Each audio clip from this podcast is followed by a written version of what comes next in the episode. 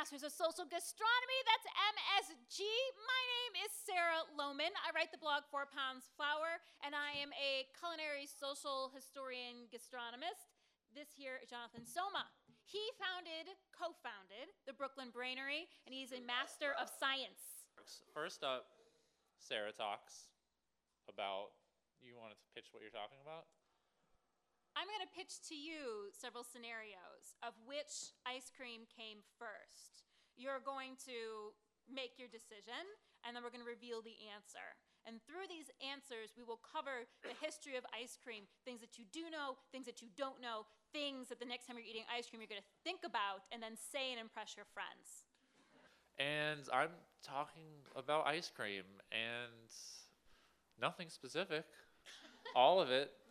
Um, there are a lot of dick jokes, but that's okay. It's all just, it's science's fault. It doesn't have anything to do with me. So, my first question Oh. Sherbet or sorbet? Think about it. Which one came first? Applause for sherbet. That wasn't very strong. Applause for sorbet. Oh! Well, so to figure out which one came first, we have to look at really the proto prehistory of ice cream, and that starts with snow. That was the first cold thing we were drinking and eating. Um, we have a reference to it being collected from the mountains in Japan in the fourth century. So that's a pretty damn long time ago. Um, in China and Persia, snow was collected, packed in boxes with straw, and stored. And then it was used to make drinks called sherbet or sabat or sabati. These drinks were made with the snow, also water, and a sweetened sugar syrup that ha- would have fruit flavors or could have lemons, rosewater, citron, violets, or ambergris. One thing that I've learned doing this research is that in the past they like to flavor things with secretions, which is not something I thought about before. Ambergris forms in the intestines of a whale. And I don't know, yeah, nice. I don't know why that, I don't know if it's irritation or what it is, but at some point the whale pukes it up and then it washes ashore and it's like this big brownish ball that you can find on the beach. And initially it smells like ocean and fecal matter. But then you can let it ripen and mature and it develops, I guess, more subtler smells. For a very long time, it was used in perfume too, and it was really common in sweets and pastries. Um, that was a little bit more popular in uh, the Middle East. In Europe, fruit flavors as well as hazelnut and pistachio flavors of sherbati was also very popular too. So to turn this into something that's closer to ice cream, we need to freeze it. This is just a cold drink.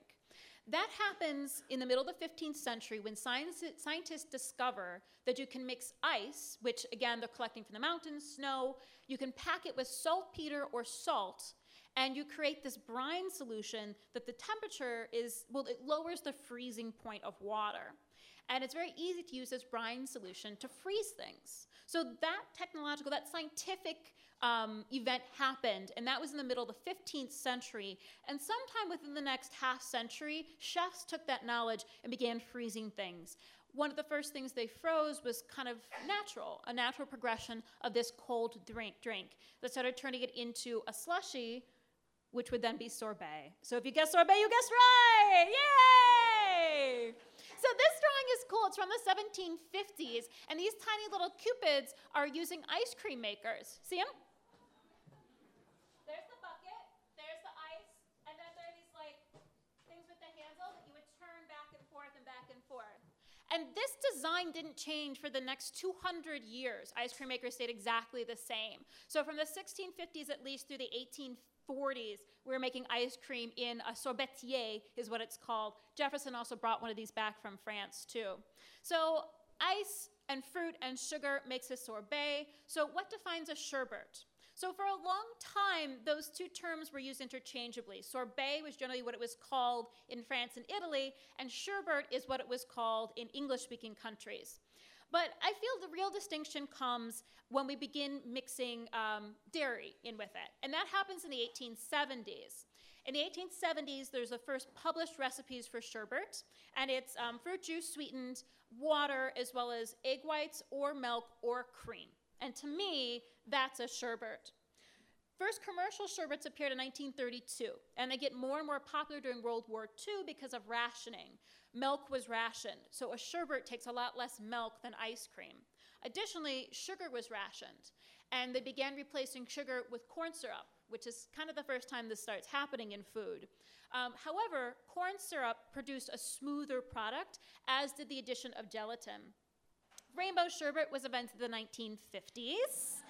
You might have seen this episode. Um, orange sherbet is one of the originals. The 1870s recipes are for lemon sherbets, cream sherbet, and orange sherbet. And orange sherbet gets really popular in the 1950s with Howard Johnson's. Howard Johnson's was one of the first restaurant chains. They had an ice cream parlor, and they were famous for their orange sherbet, which was recently featured in an episode of Mad Men, and she didn't like it either. There's this great essay online where her rejection of the orange sherbet is also about her rejection of Don's way of life. Think about that.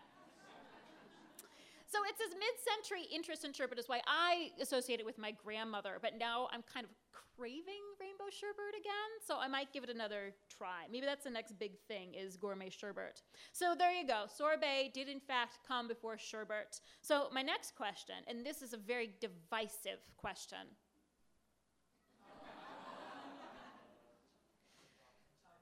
Applause for chocolate came first. Applause for vanilla came first. Wow, that was pretty evenly spread, but it seems like it's going towards vanilla. Okay, well, to understand chocolate and vanilla ice cream, we have to understand how sorbets or sherbets evolved into ice creams. That comes from medieval custards. Um, for a very long time, there were custards in Europe that were flavored with really wild flavors. Um, for example, almonds, um, saffron, honey and citron, laurel leaves, tarragon, celery, and crumbled cookies, and also musk, which is another secretion that comes from the gland of the musk deer. But Soma just told me to get musk, you have to kill the deer and take its glands. So although you can get ambergris still, nobody uses it anymore. It's been replaced by synthetics, but that doesn't hurt anything. We all puke it up all the time, apparently. But musk we don't use anymore because you kill a whole deer to take its glands, and who wants to do that? Um, so the only difference between like this style of custard and the original ice creams or frozen custard ice cream is one is baked and one is frozen. So this, much like the drinking the sherbet, the sharbat, was a natural transition into freezing. So, ice cream. This is the first ice cream recipe known. It was in a handwritten journal published in 16, not published, but written in 1665 by an English woman who was um, the wife of the ambassador to France named Lady Anne Fanshawe. Um, her recipe for icy creams, notice you can even read the flavoring. She suggests mace or orange flower water or, or ambergris or whale puke if you're into that. Um, so now that we know where ice cream comes from, which one was first? When was the first recipe for chocolate? And when was the first recipe for vanilla? It certainly wasn't this one. Well, the answer is chocolate. chocolate, when it was originally served, was a drink. Before it went into other confections, you drank it. We were already talking about freezing those frozen, those cold fruit drinks. So freezing chocolate made, would make sense to people. Drinks were some of the earliest flavors of ice cream, including tea and coffee too. Um, the earliest coffee recipe appears in the 17th, like the mid 18th century, and you can make it by uh, brewing coffee or by just steeping the coffee beans in the cream, and that provided that made white coffee ice cream. You had the taste of coffee but without the flavor. The tea would be green tea, which now we associate with kind of like Asian trendy ice creams. Green tea ice cream has been around since about the same amount of time, since the mid 18th century, and green tea was the first type of tea produced and exported um, out of Asia. So the first chocolate recipe was in 1692, published in Italian. And chocolate was a drink that it was often milled with other spices um, cinnamon, um, star anise, um, musk, our favorite, chili peppers, almonds, things like that. It, so although the recipe is called for simply chocolate and cream and eggs and sugar, the flavor would have been more complex than just chocolate. It would have had all those other spices in it. a little bit like Mexican chocolate today. And Mexican chocolate is actually descendant of the European tradition of drinking chocolate as opposed to the native peoples of Central America tradition, who would have simply had it as the ground cacao beans, not with all these other spices. So I thought this was a cool idea to use this kind of spiced chocolate. So I decided to make some. This is American Heritage chocolate, which is produced by the Historic Division of Mars. Who knew there was such a thing? You can only get it in certain areas like historic sites outside of DC. So I've got a hookup that gives me my American Heritage chocolate. Um, it comes in a chocolate crayon, kind of. And actually, I've got um, a box of it, and inside there's a little bit of product. So if you want to take it out and fondle it, you can do so.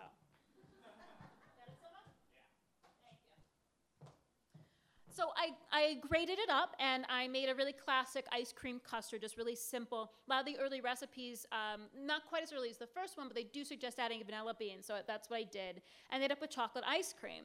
Now, my first lick, like right fresh off the dasher, I was like, McDonald's chocolate milkshake. But at least I remember they taste. I haven't had one since I had braces in middle school. That was my treat for going to the orthodontist. Um, but then once I froze it hard and let it set, it really has a complex flavor. Not an intense chocolate flavor, but the, the spices make it really warm. And the anise is really prominent, but not a licorice kind of way, in this really pleasant way. So I brought it tonight. So there will be two different ice creams that you can sample. Uh, unfortunately, not enough since I'm just doing this at home for everyone to have both. But this is one original chocolate ice cream, something close to how it would have tasted in the 1690s when people were producing it. So if chocolate came first, then we have vanilla. Why did vanilla take so long to come around? We don't see a vanilla recipe until 70 years later in the 1760s. It's because of the vanilla orchid. Um, this is the plant that produces the seed pods that we get vanilla flavoring from. This is native to Mexico, and for a long time, even though they tried growing it outside of Mexico, it wouldn't seed. It has a symbiotic relationship with a Mexican bee that pollinates it. We don't figure that out until the 1840s. That's when we start hand pollinating it, and that's when it becomes more readily available. If you look at cookbooks from before that time, all the ways that we use vanilla today, we instead use orange flower water or rose water. So that original icy cream recipe with orange flower water, that's like the vanilla of the 17th century. But then that changes, um, actually fairly quickly. First recipe with vanilla occurs in 1760. Um, in the 1780s, we have, um, oh, orange flower water and rose water. You can still get it today. It's very, very cheap. Um, Thomas Jefferson's original ice cream recipe is from the 1780s.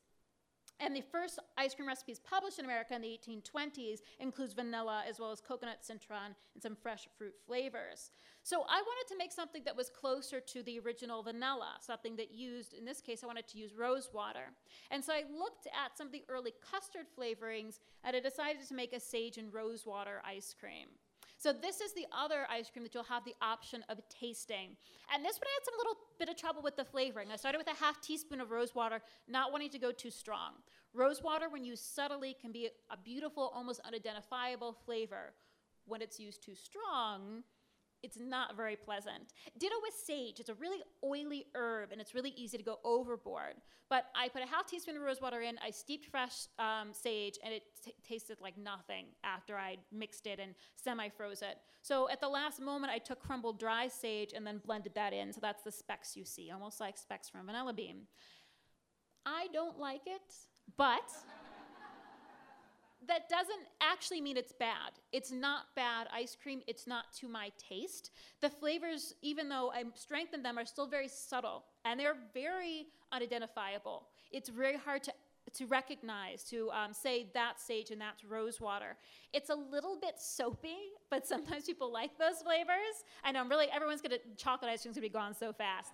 It's, it really is pleasantly surprising. It is a good ice cream. So if you like things that are a little bit herbal, I would say, I'd, I think that this should be the one that you should choose. So it was interesting. I'm really glad I did both.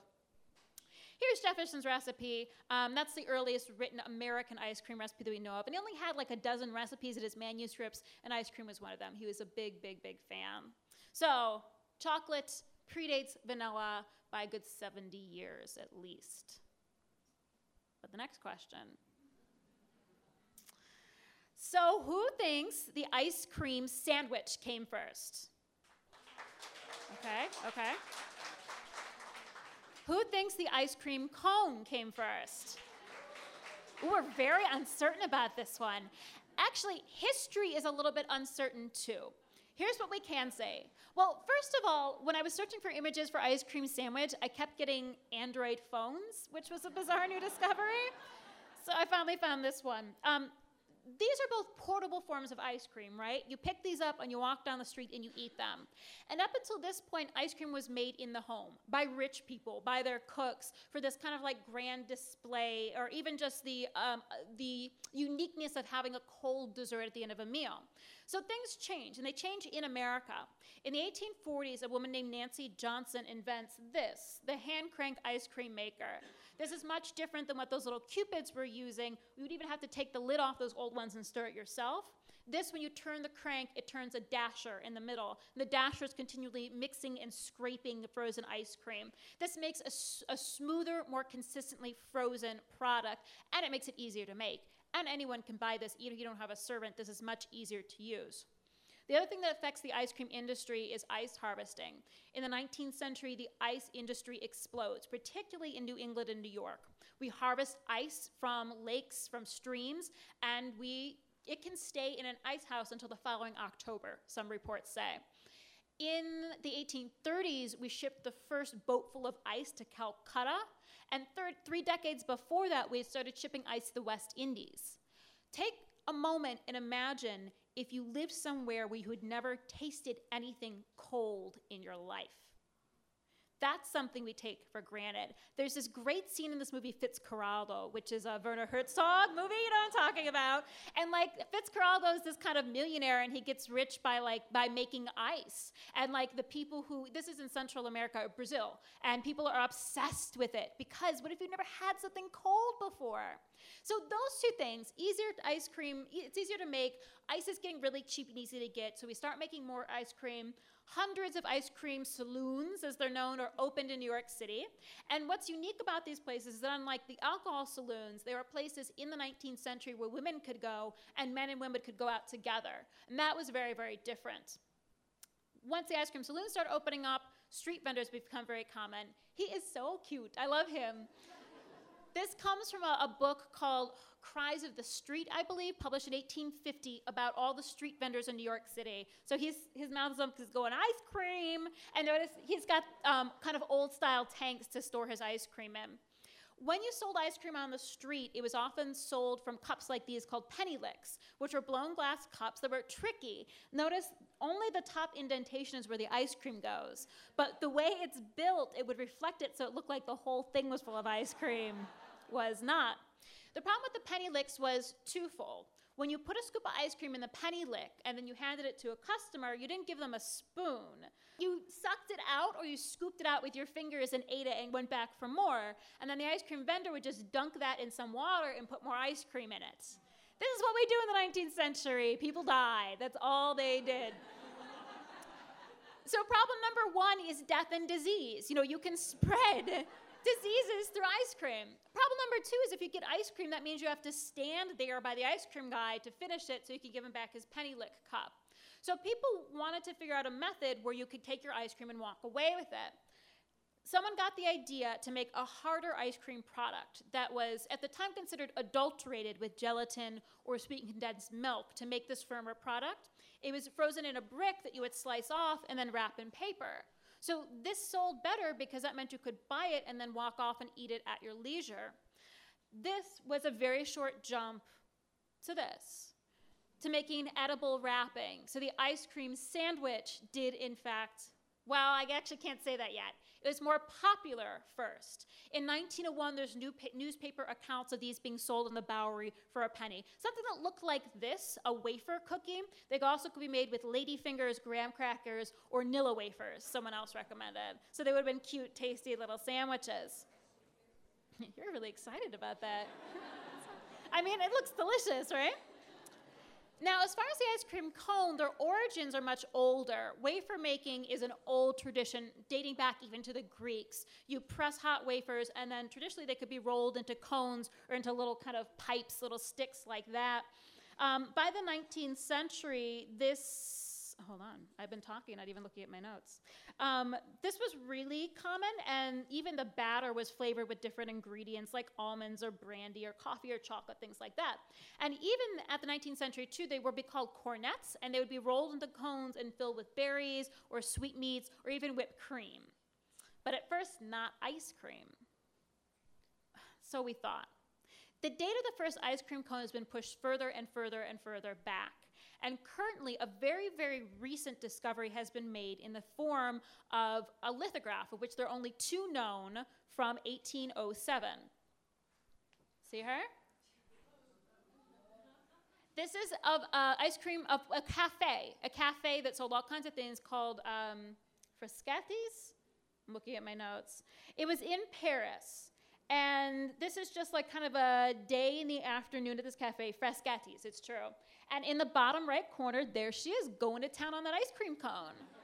So there's an essay about this online uh, with one of the kind of premier. Um, oddly, all the ice cream historians are are guys. I can't figure that out. Like they're all the preeminent ice cream historians are all men, as opposed to a lot of culinary historians are women.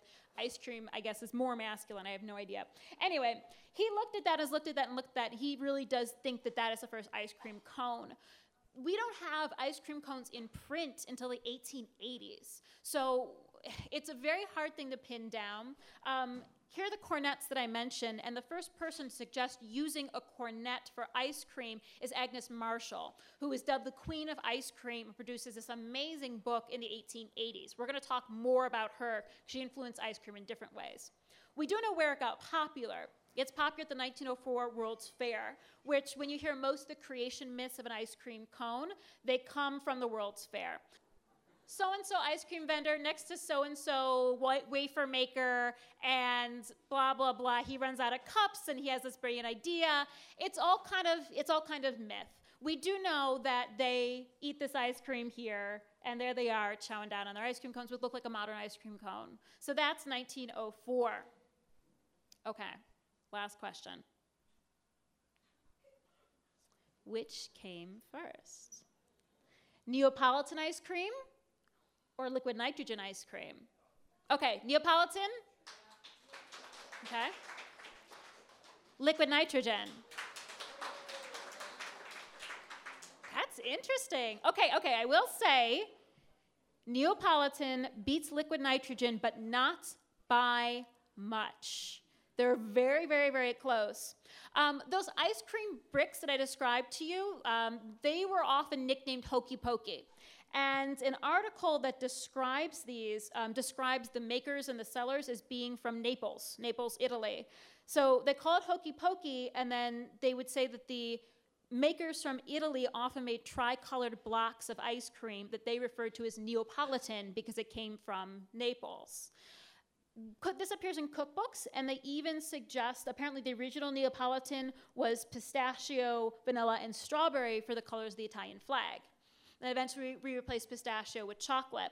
Agnes Marshall, who I'm going to show you. Oh, here, let's go. There she is. She is so hot. right? She's, oh, my goodness.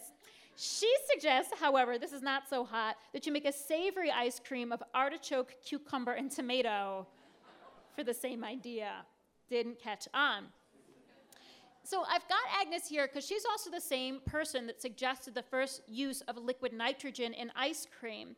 Um, maybe in 1901, Hokey Pokey, by the way, um, was uh, the re- first reference to it was in 1885. Um, the first reference to liquid nitrogen is in 1901, so that's what I mean by it's really close. She might have given a demonstration at, um, where was it? The Royal Institution in London, where she froze ice cream with liquid nitrogen. We know for certain that she talked about it in her magazine called The Table in 1904. She says, Liquid air will do wonderful things, but as a table adjunct, its powers are astonishing. And persons scientifically inclined may perhaps like to amuse and instruct their friends, as well as feed them when they invite themselves to the house. By the aid of liquid oxygen, for example, each guest at a dinner party may make his or her ice cream at the table by simply stirring with a spoon the ingredients of ice cream to which a few drops of liquid air has been added by the servant. 1904. We thought this was such a new concept. This is a really cute illustration of liquid air. Liquid air is liquid oxygen, which you can also liquefy and use to freeze. This is um, liquid air boiling on a block of ice. So it's same properties, and it's difficult to tell if she is actually talking. She's talking about liquid oxygen. That's what liquid air was called. We don't know if that's what she was using to freeze ice cream. And then nobody does it for years to come until, and this surprised me more so than, than Agnes Marshall there. In the mid 1980s, so this predates the molecular gastronomy movements, a, um, a uh, biologist, a microbiologist, got the idea to flash freeze ice cream with liquid nitrogen. The resulting product, we probably all had. Can anyone guess what it is? That's the one. I did not think of this as proto-molecular gastronomy, but that's exactly what it is. Now today, now they did declare bankruptcy in 2011, but they're still producing. I know. So go eat some Dippin' Dots then, for crying out loud. I blame myself. I never liked. I didn't like them because ice cream is actually best slightly warm. You can't taste ice cream when it's this cold, which is why I I never liked it. But I still feel bad that they're going out of business. Um, that's the patent for the Dippin' Dots maker. Ice cream is dripped into a cryogenic freezer, and that's how it freezes into the little pellets, and they mix it together.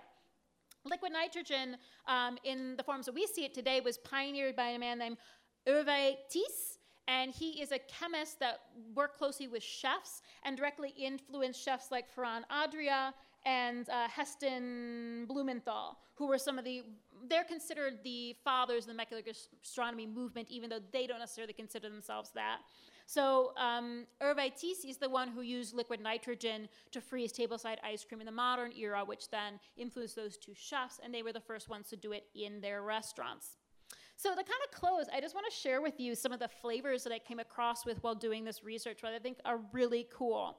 Um, so 17th century flavors, we've got almond, saffron, honey and citron, violet, ambergris, laurel leaves, tarragon, celery, and crumbled cookies. In addition to the regulars like fruit, everyone loves fruit and nuts. But originally, actually, we can talk about nuts because in the 18th century, people loved pine nuts. But early ice creams didn't have chunks of things in it. Whatever you wanted to flavor the ice cream, you would steep it in the cream. Maybe you'd even cook it with the cream and then strain it out. So it had the flavor without the texture. So 18th century flavors, pine nuts, verjuice, which is almost like vinegar made from sour grapes, um, truffle, artichoke, art- artichoke, pistachio, and candied orange actually was all one flavor. Pineapple has been a long time favorite.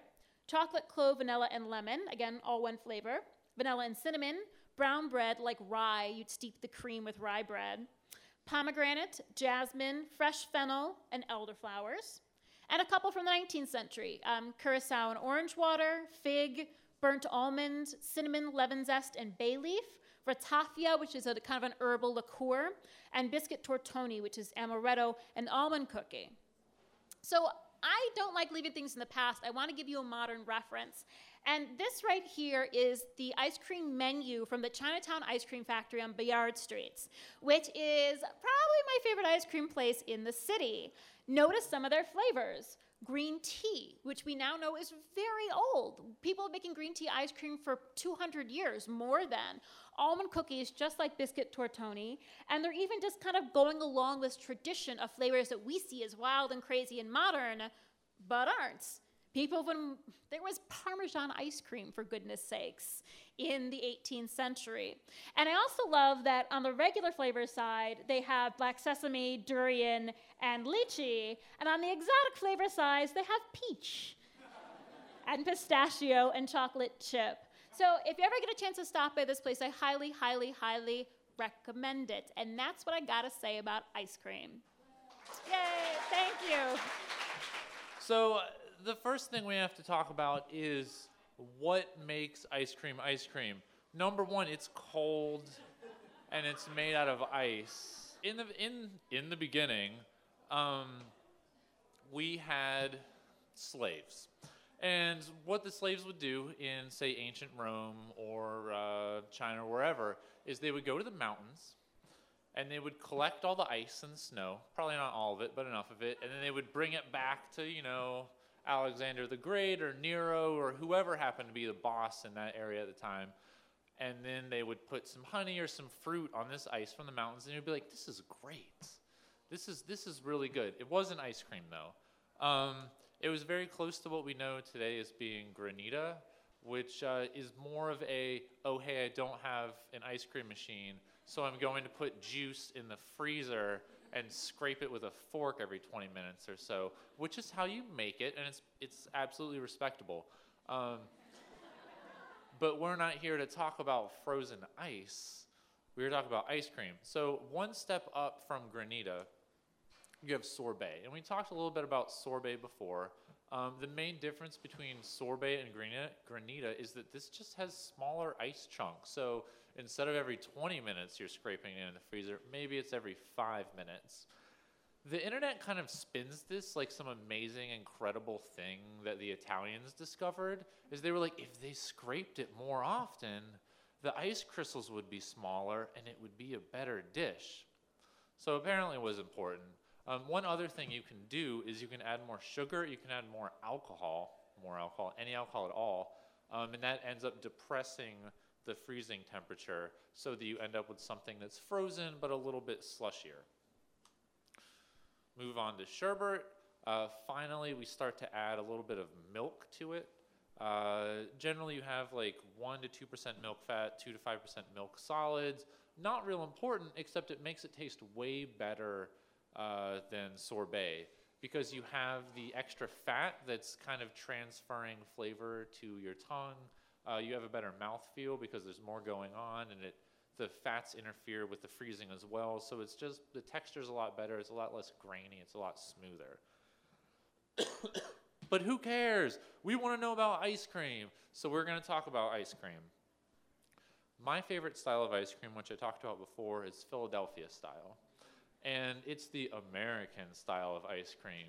Uh, and it only has three ingredients, and that is cream and milk and sugar. You don't have to do anything fancy. I like it because, as you saw before, I like to play with flavors. So the best thing you can do in the world is just throw this into the ice cream machine and then spend all of your time focusing on the flavorings that you want to do. Over in France, though, they get a little bit fancier. So if you ever hear of custard-based ice creams, those are all French style. Um, and you end up using the egg yolk and you cook it and you mix it in and it's it's custardy. The thing is, a it's pretty awesome. Let's be honest. Um, the egg yolks add a lot of fat. They add a lot of smoothness of texture to the ice cream, um, and they add a little bit of a deeper flavor to it. So you end up with a more complex ice cream.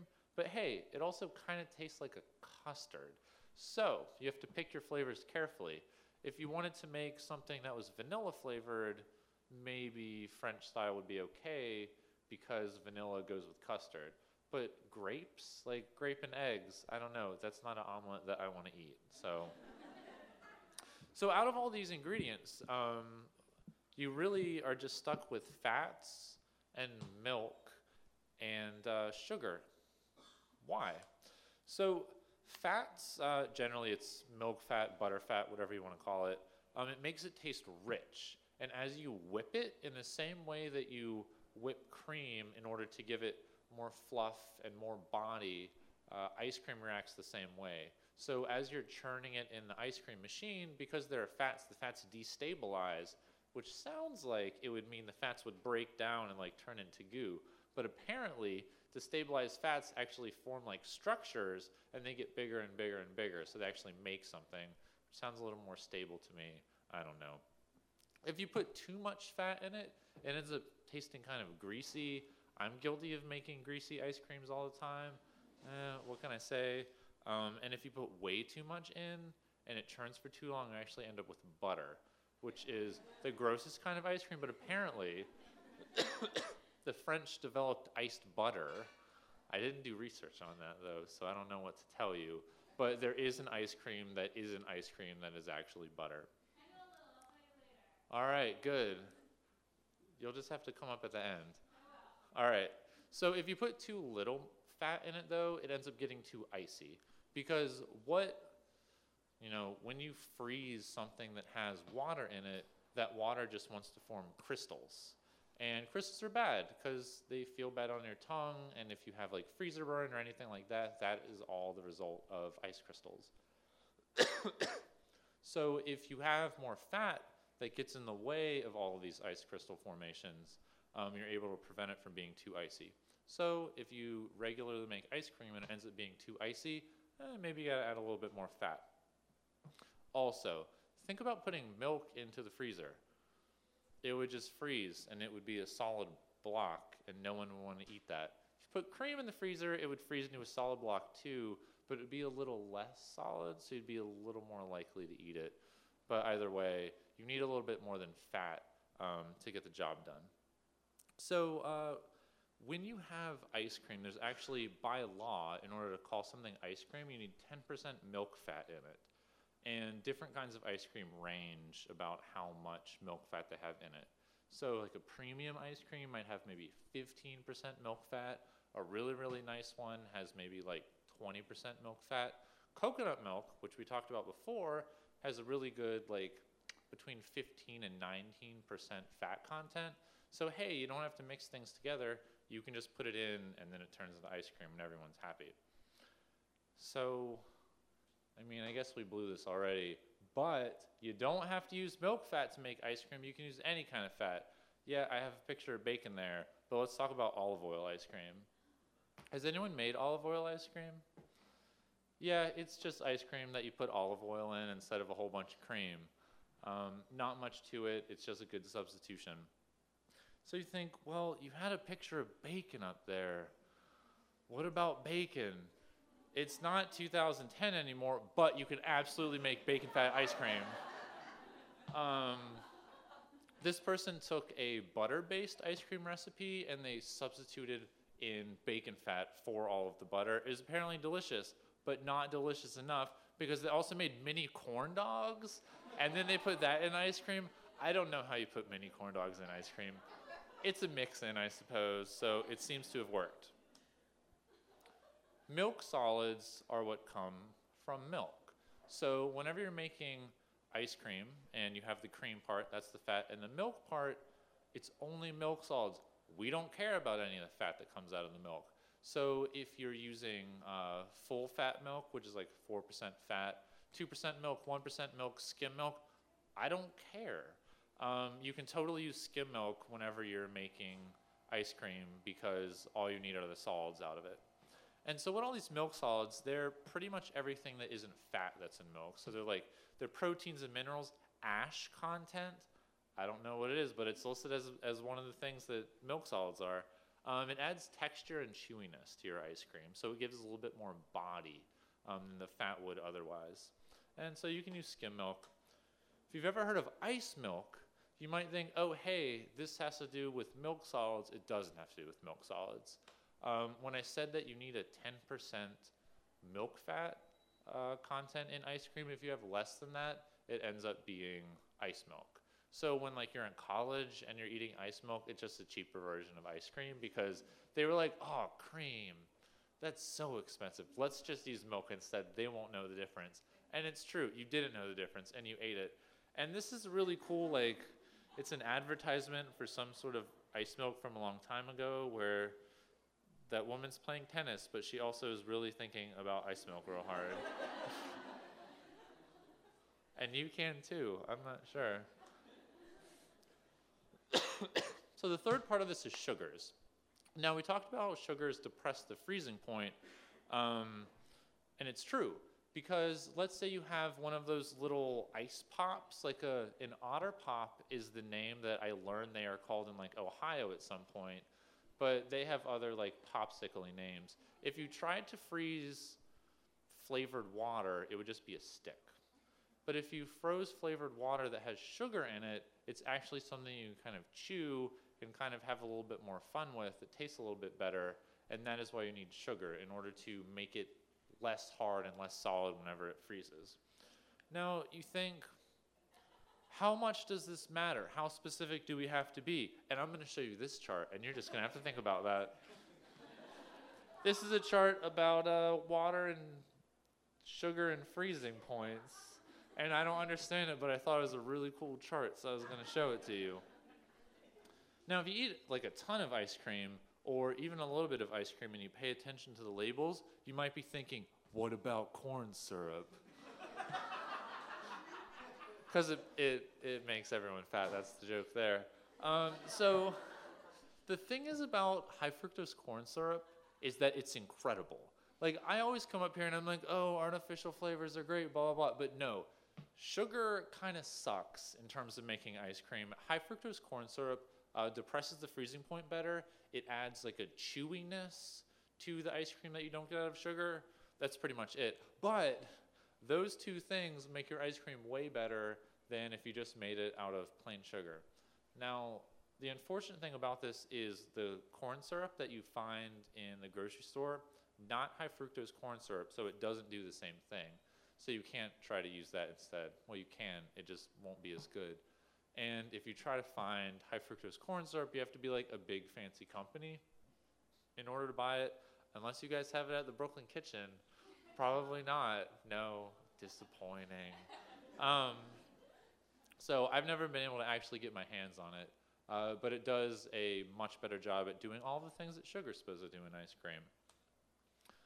But along with high fructose corn syrup, what are all the other things that make creepy generic ice cream? creepy and generic. that label is creepy and generic. So, first we have to talk about how ice cream is made. So, you have a drum, and that drum is cold, and you have a mixture that is going to become ice cream in it.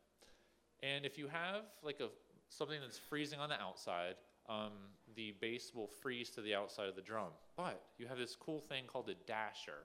And the dasher goes along and scrapes all of the frozen parts off of the side and mixes them back into the, the mixture. Um, and then more freezes and it scrapes more off and more freezes and scrapes more off. And eventually you have ice cream.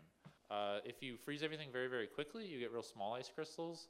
If you freeze everything very, very slowly, you get big ice crystals. So if you're ever eating ice cream that is has big ice crystals, it seems kind of like flaky in a bad way, that's your own fault because everyone's dashers at like ice cream company corporation, um, they're really good and they make real small ice crystals. So, but the thing is, as it's churning it, it's also beating air into it, and that's something called overrun. And overrun is the measure of air that gets beaten into the ice cream as it's being mixed. And this is the most insane part about cheap ice cream versus uncheap ice cream. So if you go and you get something like Breyers used to be really good, it's not really good now. Um, if you go buy generic ice cream, um, you will find something that's 50% air. So in that block, if you notice uh, whenever you're buying ice cream, it's sold by volume and not by weight. So I can sell you something that's 50% air and you won't know because it's still a pint. So what they do is they whip tons and tons of air into it. So if I needed to make 100 pints of ice cream, I could just have 50 pints of cream and milk, and I could beat so much air into it that it actually becomes 100 pints of ice cream. Whereas something like Haagen-Dazs, which is like, hey, we're fancy, um, they only beat maybe an extra 30% of air into their ice cream. So if they wanted to make 100 pints of ice cream instead of 50 pints of base, they would actually need 80 pints of base. So when you're paying for more ice cream or you're paying for better ice cream, you're actually paying for more ice cream because cheap ice cream is just a bunch of air, um, which seems like a really big scam. I don't know. Um, legally, you can only have it be 50% air, but I mean, that's what cheap ice cream is. It's 50% air, you're paying for flavored air. Buy fancy ice cream or make it yourself, you'll be okay. So, Maybe you're also a fancy company and you're like, look, we're beating all this air into it, but I'm still sick of how much money we have to spend on cream and milk solids. You can use things like guar gum or xanthan gum or any of those gums. And what they do is they end up making the ice cream thicker than it would otherwise be and giving it like a chewiness or a, a mouth feel that you couldn't get with just, you know, trying to pass off a bunch of milk as being a quality ice cream. So whenever you see any sort of gums in your ice cream, you know that they're taking a shortcut in terms of the ingredients and they don't want to actually go the extra mile to get, or not even a whole mile. Like it's it's a very small distance that they have to go to provide you with quality ingredients. But these guys are not. Which brings us to gelato. Now, gelato is really cool um, because if you eat it, you always get really small portions and it always seems very dense and very unlike ice cream. The reason is it is very dense. Um, whereas a cheap ice cream in America is going to be like 50% overrun, gelato has 5% overrun. So whenever you're eating a bunch of gelato, you're actually just eating gelato and you're not eating very much air. It also generally has less sugar and fat uh, than normal ice cream, which means that when it freezes, it freezes much more solid. So you have to keep it at a higher temperature to keep it at that like slightly melty state all of the time so that it tastes good. So you need uh, like you need a different way to freeze it because you can't get as much air into it, and you need a different way to keep it cold because it can't be kept as cold as ice cream or else it'll freeze solid. So that's how gelato is different. Kulfi's my favorite. Um, I know we made ice cream up here um, with a bag, and that was cool and fun, but Kulfi's from the Indian subcontinent, and the idea behind it is you had a bunch of milk and you simmered it for a very long time until it was about 50% as much milk as you started off originally. Um, this would probably take like 24 hours, 36 hours. and this is where something like uh, condensed milk or, yeah, not really evaporated milk, but condensed milk comes from. People actually had to sit around and condense the milk by simmering it and stirring it the whole time so it didn't burn on the bottom. Luckily, these days we can just buy sweetened condensed milk. But the idea is you would take this milk and you would just freeze it. Maybe you'd put some rose water, pistachios in it, and you'd be good to go. If you don't have an ice cream machine, take some cream and whip it until you have whipped cream. Then just mix it with sweetened condensed milk, put it in the freezer. You've got Kulfi. It'll look like this. It'll be amazing. One of the reasons why it's so amazing is because you've evaporated out all of the water crystals. Water crystals are the ones that cause problems by being like sharp and jagged and icy and no good. So if you get rid of half of the water, you're doing something that's pretty good. I teach a class about mochi. People always ask me about mochi ice cream. I'm going to tell you a secret fact about mochi ice cream. It's nothing special, man. It's just ice cream that you've wrapped mochi around. Mochi is just glutinous rice flour. It's just it's just like if we took flour and we wrapped it around ice cream and suddenly we had some magic name for it and charged a lot of money for it at like fancy grocery stores. That's all it is. Um, sure, it's green tea ice cream, but as we found out, green tea ice cream's been around for like 200 years, so it shouldn't cost so much. I don't know why it does. It's very sad. Um, my comparison that I have on my notes is uh, it's mochi and it's ice cream in the same way that you have pork and beans that is pork and also beans, and you haven't like raised a pig inside of a bean to make it pork and beans. So mochi ice cream, mochi over here, ice cream over here. You've just kind of pushed them together. But mochi's kind of sticky. Mochi ice cream's kind of sticky, but only the mochi part which brings us to Dondurma. if you eat this ice cream, you grow a mustache like that. so, uh, comes from Turkey. That's not actually true. It comes from Turkey. Um, and in Turkey, they eat only 2.8 liters of ice cream a year, whereas in America, we eat like 18 liters of ice cream a year. So, not the most though. In New Zealand, they eat 22 liters a year. So they're the champions. We're not the best at anything. It's very sad. But they don't eat very much ice cream, but the ice cream that they have is pretty cool. Um, so what they have is they have this orchid, um, and it gives us, you can create this uh, flower out of it called salep. And this is the orchid. And I don't know if you can notice anything interesting about this orchid. But you might think those look kind of like fox testicles. I don't know if I would agree, but in Arabic, um, this orchid is called fox testicle orchid. I think orchid actually just means testicle. Um, and so this ice cream that is made out of this flower is fox testicle ice cream. So, the reason why it's so great, or one of the reasons why it's fox testicle, um, it's been known throughout time and space for being an amazing thing for maleness because it looks like it has testicles. So, behold the Satyrion root. Is it not formed like the male privy parts? Accordingly, magic discovered it and revealed that it can restore a man's virility and passion. Yay, history. Yeah, that's actually not true, but it can do this really cool thing where it makes stretchy ice cream.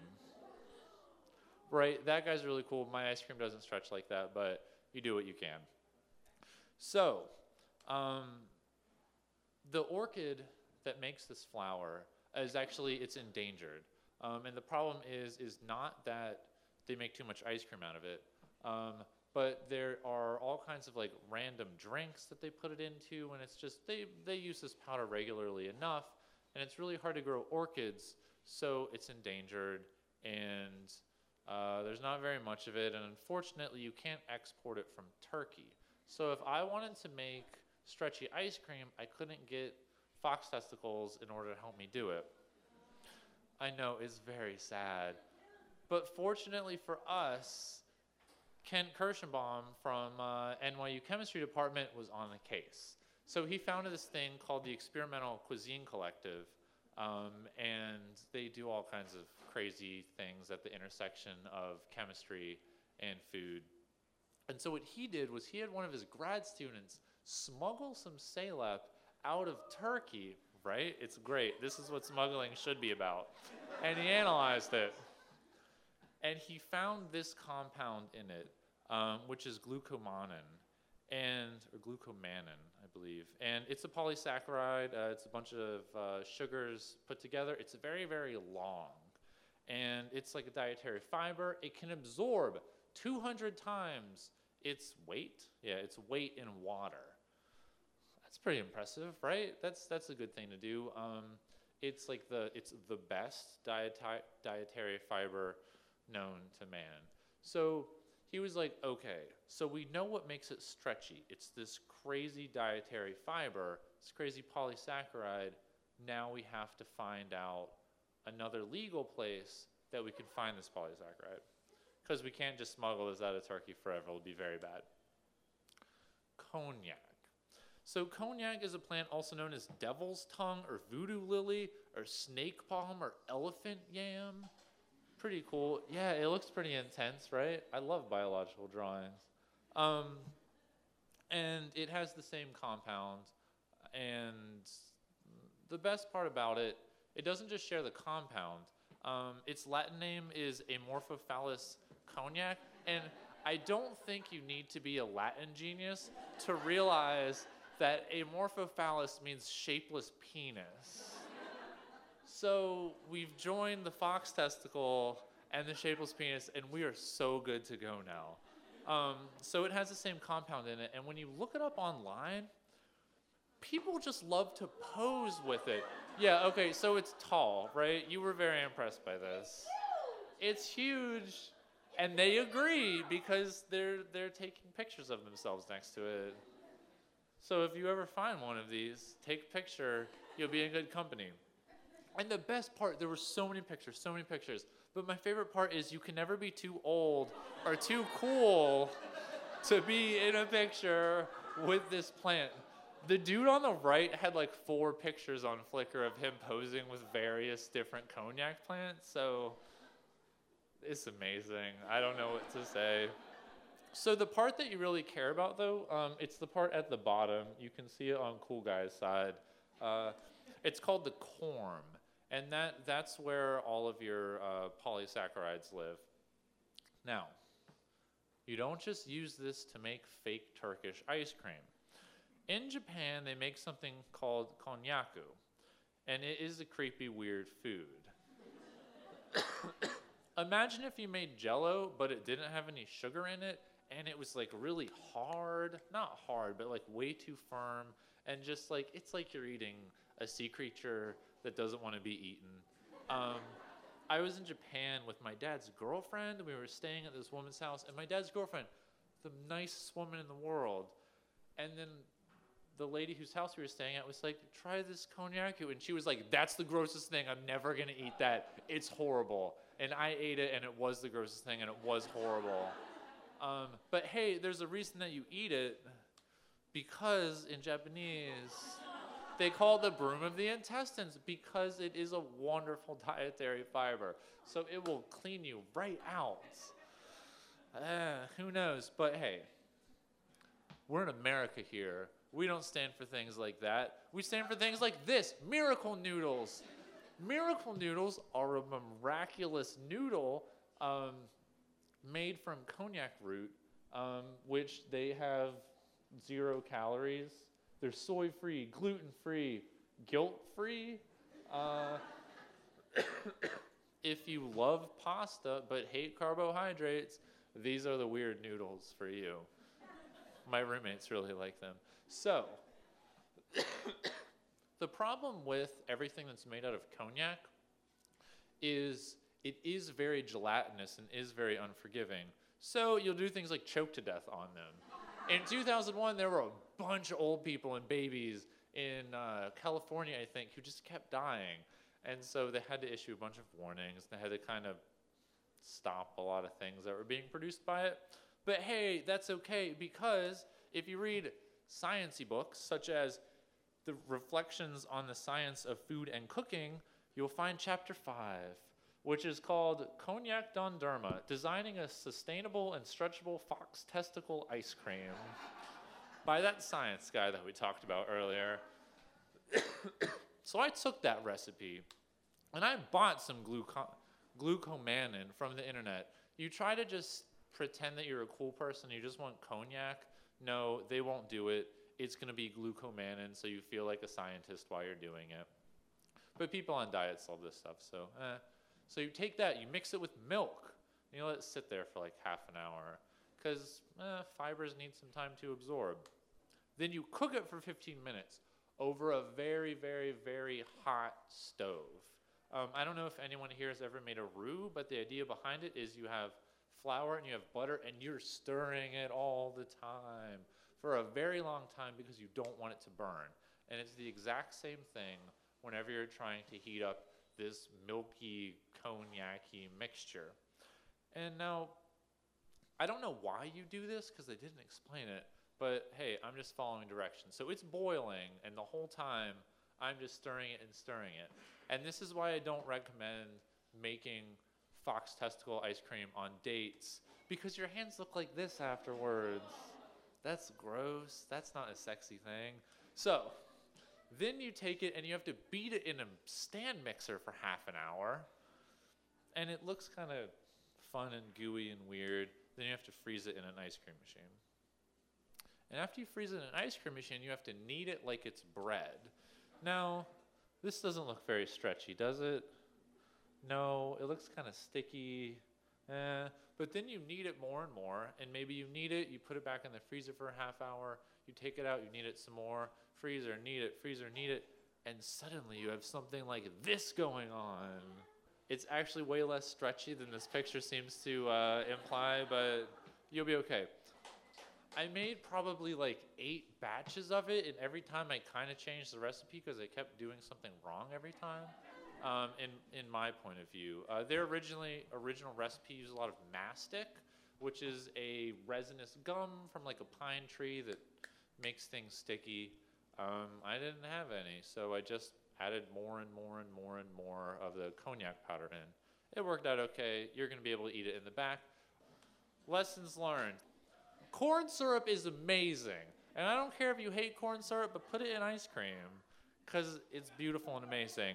Number two, cheap ice cream is lies and theft and deceit and betrayal because it's nothing but air. And guess what? Air is free. I'm breathing it right now and it's not costing me a dime. And number three, between fox testicles and shapeless penises, Turkish ice cream science is pretty weird and apparently has no room for women.